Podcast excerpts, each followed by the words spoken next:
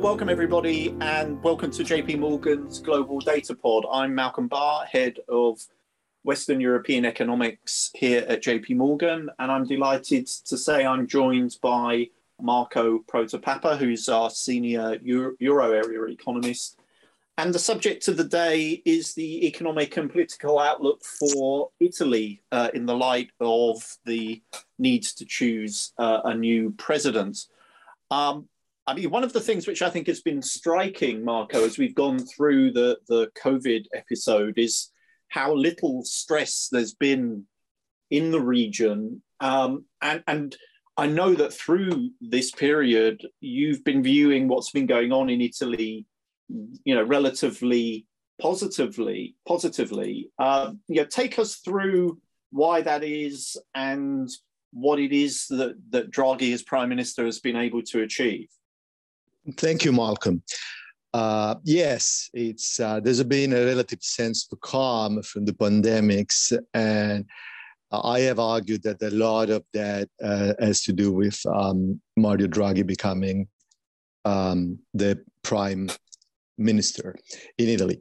Uh, in a few months, Draghi has established himself as a cornerstone of Italian politics, as a catalyst for reform, and as a guarantor to European institutions and financial markets.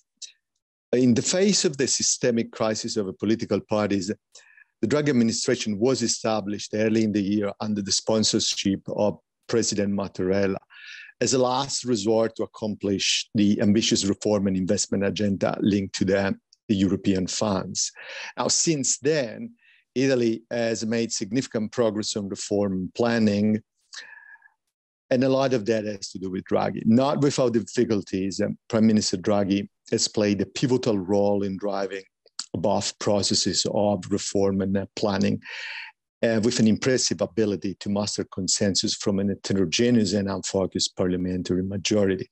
However, this job is far from complete, and we doubt that Italian politics uh, would have been able to step up to the job, to the task without Draghi.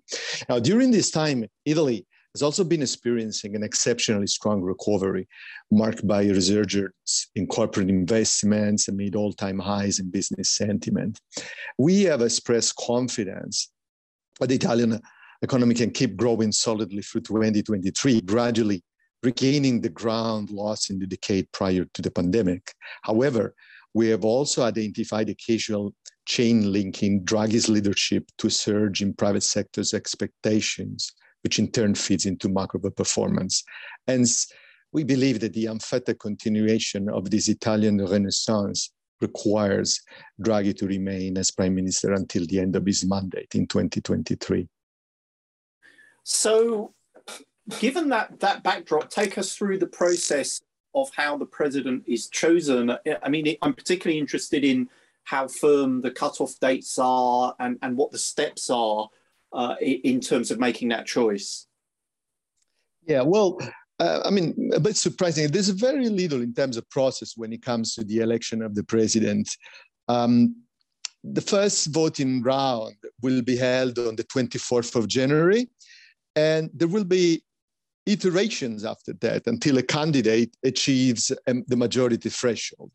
Majority threshold is two thirds, so it's super majority for the first three rounds but it falls to simple majority from the fourth round onwards. Uh, there is really no limit to the number of votes that can be held before um, a candidate is, reaches majority. The historical range goes from one to 23 uh, in terms of voting rounds. Um, so, you know, everybody can see a bit of uh, what they want in that. The vote is secret now. And that is a fact that in the past has led to significant surprises in the sense that it has happened that candidates that seem to be uh, to be strong candidates uh, fail to reach the threshold because of defections within their own camp. Now, I would add that the pandemics create some further uncertainty because uh, it is well possible some MPs may be unable to attend due to self-isolation rules.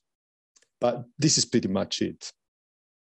And and and in terms of the powers of the president once in office, I mean, how how might they be sort of more or less relevant depending on who the choice of president is? I mean, is it in some sense would there be advantages to having someone like Draghi as as president, or is it is it is it really more of a case that the you know his his specific skills would not necessarily be particularly well used in that in that position?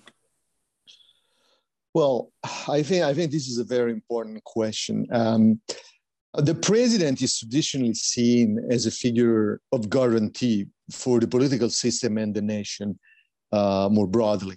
And it represents a country in um, international environments and has roles also in signing international treaties. But he has modest operative powers, uh, but he has the power to dissolve parliament and call for elections and to appoint the prime minister. These are the most relevant powers.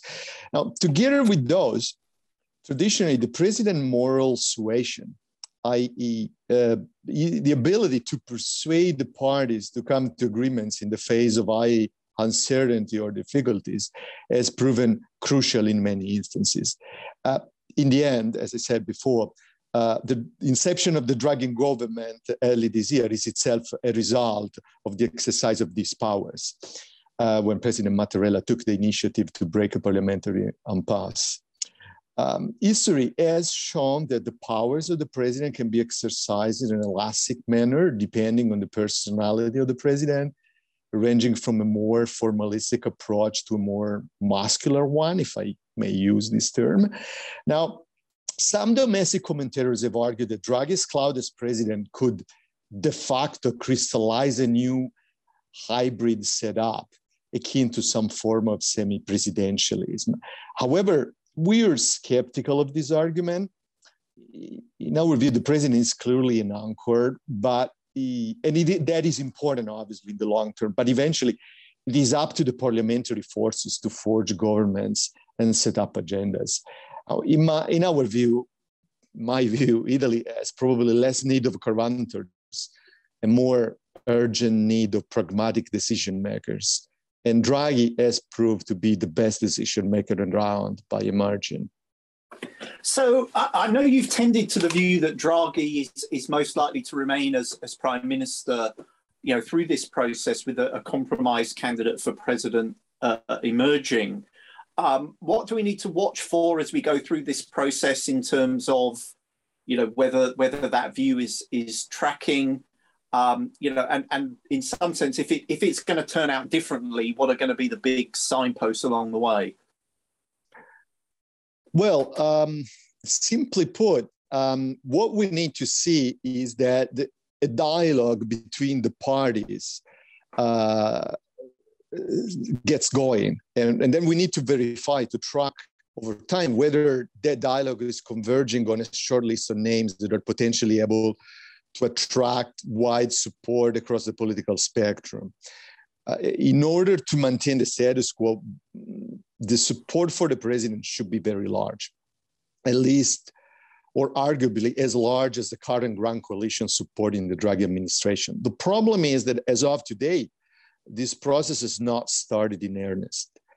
And uh, it is reasonable to expect more information with uh, the biggest parties started to, uh, starting to express their own uh, preference for a certain candidate to emerge over the next few um, days. So, so given this backdrop and, and recognizing that the Draghi administration itself is in some sense, a, a, a sort of crisis innovation to some extent. Um, what's the time scale for a, a, return to something more like politics as usual, which one tends to assume is starts with new elections, and, and how does that relate to the, the choice of president? I mean, it does does uh, you know Draghi becoming president basically means elections sooner. Um, you know, how do you how do you see that? Yeah, um, this is in my view. This is exactly the most the most crucial point here. Now, um, if a consensus president is elected, it is reasonable to see Draghi continuing as prime minister until the end of the mandate in 2023. In this scenario, the risk of early elections in 2022 appears remote. And this is our baseline to which we attach a 60% probability. But uh, we have highlighted how the scenario of Draghi becoming president, which has 40% probability, while providing a valuable long-term anchor to Italian politics, would come with significant risks. Let me elaborate on, on, on the logic. Uh, the idea here is that replacing Draghi as prime minister in a continuation government is a very complex operation that requires a, major and lasting commitment on behalf of all the political leaders in the current Grand Coalition. Now, I personally side with the idea that the eventual election of Draghi to the presidency would not take place in a vacuum, but would be part of a broader political agreement, which would coalesce the majority around the new prime minister. However,